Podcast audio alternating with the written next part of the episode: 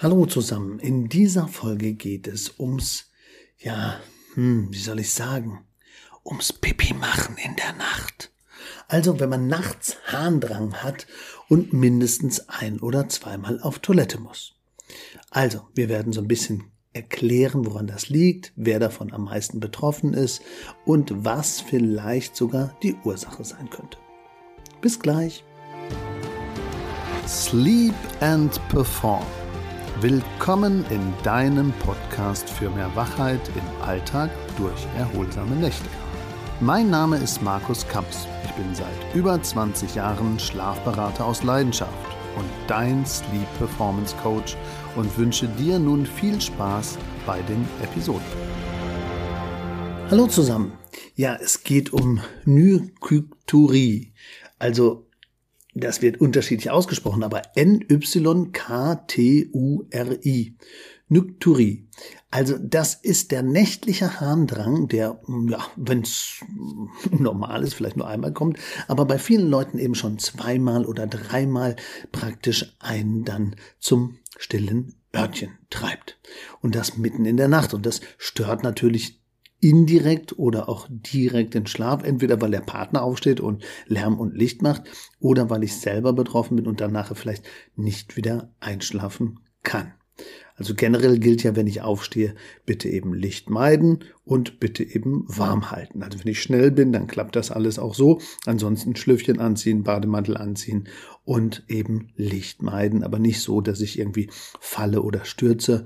Klar, Taschenlampe wäre super, aber es gibt auch manche Nachtlichter oder manche haben auch eine so indirekte Beleuchtung, dass sie den Weg zur Toilette auch so finden. Aber je mehr ich jetzt Licht machen würde oder je mehr ich auskühlen würde, desto schwieriger ist es natürlich, wieder einzuschlafen.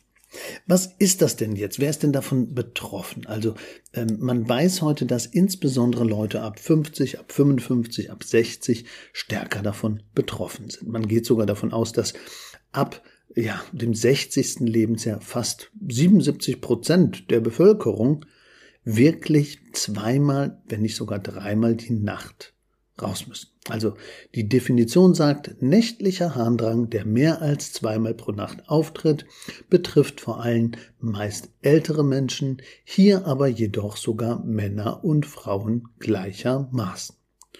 Ja, das ist so die Definition. Das ist natürlich unterschiedlich und es kann ja auch unterschiedliche Gründe haben. Also Ursachen sind ähm, ja vielschichtig. Aber wenn man das hat, dann sollte man auf alle Fälle beim Arzt natürlich mal äh, nachfragen oder vielleicht sich mit bestimmten Themen auseinandersetzen. Also Herzschwäche, Diabetes oder hier ja genau eingeschränkte Nierenfunktion. Also das hat damit zu tun, dass wir ja tagsüber vielleicht eine veränderte Nierenfunktion haben und dann nachts äh, lagebedingt oder kreislaufbedingt einfach die Nieren wieder in andere, ich sag mal, Bewegung kommen, in andere Funktion und dann eben uns so ein bisschen antreiben und dann müssen wir wieder auf Toilette. Es kann aber auch Schlafapnoe eine Ursache sein, dieses was wir in anderen Folgen schon besprochen haben, diese Atemaussetzer während der Nacht, die dann wirklich dazu führen, dass man so einen Harndrang bekommt, weil es dann einfach eine andere, einen anderen Druck gibt sozusagen und einen anderen Impuls, auch was jetzt ähm, das Wasserlassen oder auch den Schließmuskel angeht.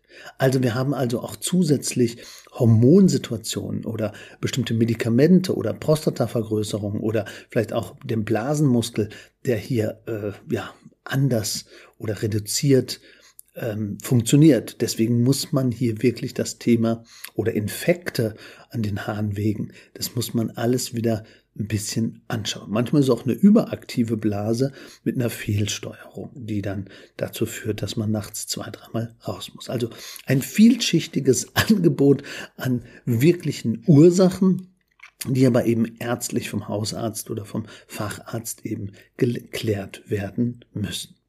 Also so eine korrekte Anamnese, also so eine Befragung und ähm, vielleicht auch ein Gespräch ist extrem wichtig. Manchmal kann man natürlich auch durch Abtasten Prostata, durch bestimmte Untersuchungen, Belastungs-EKG oder durch verschiedene Tagebücher das so ein bisschen ähm, untersuchen. Also körperliche Untersuchung ist natürlich auch wichtig, aber man kann ja auch ein Trink- und ein Ausscheidungstagebuch mal machen.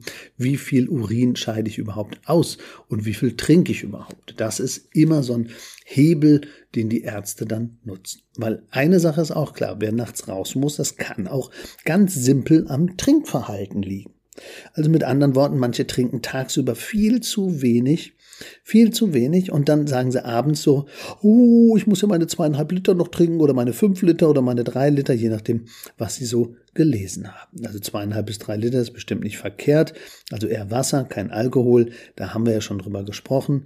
Aber hier ganz wichtig, wenn ich das jetzt nach 18, 19 Uhr mache, ja, dann sagt der Körper, uh, super, der Tank ist voll. Und wenn ich dann auch noch zweite Königsdisziplin in der Seite schlafe und dann noch ein falsches Bettsystem habe oder die Beine, das obere aufliegende Bein nach vorne schlage, also Richtung Bauch, Richtung Matratze, so halb auf dem Bauch gekippt liege, dann drückt's natürlich auf der Leitung und dann wird Darm und Blase noch richtig unter Druck gesetzt. Also schön spät abends noch richtig voll tanken, Teekanne mindestens zwei Stück oder fünf Liter trinken und tagsüber nix und abends schön in Seite liegen, Beine überschlagen, dann ist die Leitung so voll unter Druck. Also so kann man praktisch das auch alles begünstigen. Also wenn es keine anderen Ursachen gibt, dann kann es durchaus hier auch an dem Bereich liegen. Also bei manchen ist es natürlich, dass es auch mit dem Herzen zu tun hat. Es kann so ein Hinweis sein auf ähm, eine bestimmte Herzschwäche und deswegen muss das eben untersucht werden. Also, bei Frauen und bei Männern gleichermaßen vertreten ab 60, 77 Prozent sind betroffen. Das sagt so eine dänische Studie, die das herausgefunden hat, dass das vorrangig eben auch bei Älteren auftritt. Und zusätzlich kommen oftmals bei den Leuten, die betroffen sind, dass eben Müdigkeit, Kopfschmerzen oder Konzentrationsstörungen dazukommen. Und ähm, deswegen ist das manchmal auch so eine Kopplung, manchmal vielleicht auch mit Depressionen. Und deswegen muss man das eben sehr, sehr stark äh, anschauen. Grundsätzlich führen aber zwei Mechanismen zu übermäßigem Harndrang. Es gibt eben entweder der Körper produziert zu viel Urin, deswegen macht man ja auch so ein Mengentagebuch sozusagen. Ähm, und dann muss eben, müssen die Harnwege eben unheimlich viel leisten. Ähm, oder die Harnwege funktionieren nicht so richtig oder haben da eben irgendwie ein Problem. Also da müsste ich dann die urologische Ursache so ein bisschen überprüfen. Also generell kann eben Herzschwäche, Zuckererkrankung, Schlafapnoe oder eben Medikamente dabei eine Rolle spielen. Und generell muss man eben die Prostata, die Harnröhre und die Harnblase dabei unter ja, in, in Augenschein nehmen und wirklich nochmal gucken, was ist denn da los. Wichtig ist nur, wenn man nachts aufsteht, Vorsicht, eben nicht zu viel Licht. Zweitens eben möglichst warm halten. Und drittens eben so ein bisschen aufpassen, dass wenn ich dann wieder zu Bett gehe, ich mir praktisch jetzt keine negativen Gedanken mache, so nach dem Motto, oh, ich kann gar nicht einschlafen. Sondern einfach weiß, man wacht nachts bis zu 28 Mal auf, das ist überhaupt nicht schlimm, jetzt bin ich schon dreimal wach, gehe zur Toilette und leg mich wieder hin, schlaf weiter. Also je mehr ich jetzt sage, das ist der natürliche Unterbrechung die ich habe und ich kann gleich weiter schlafen, desto lockerer geht man damit um und desto klarer ist das einfach. Also beim Arzt wird eben dieses Trink- und ähm, Urinmengenprotokoll genutzt, um dann herauszufinden, was steckt jetzt dahinter. Also, in dem Sinne, versucht so ein bisschen darauf zu achten, ist es eben normal oder sind vielleicht bestimmte Bereiche betroffen? Und wenn ihr praktisch das vereinfacht nur angehen wollt, dann ändert euer Trinkverhalten und versucht mit einem Seitenschläferkissen auch das Überschlagen der Beine etwas zu minimieren. Ja, falls ihr auch nochmal andere Themen habt, meldet euch gerne oder schaut hier auch in den Show Notes, was es noch für Infos gibt. Und wenn ihr wirklich auch mal ein Schlafcoaching haben möchtet, ein individuelles, entweder zum Thema Bett oder zum Thema Schlafen allgemein, dann meldet euch bei uns. Wir stehen gerne zur Verfügung. In dem Sinne, allzeit guten Schlaf, euer Schlafberater aus Leidenschaft, euer Markus Kamps.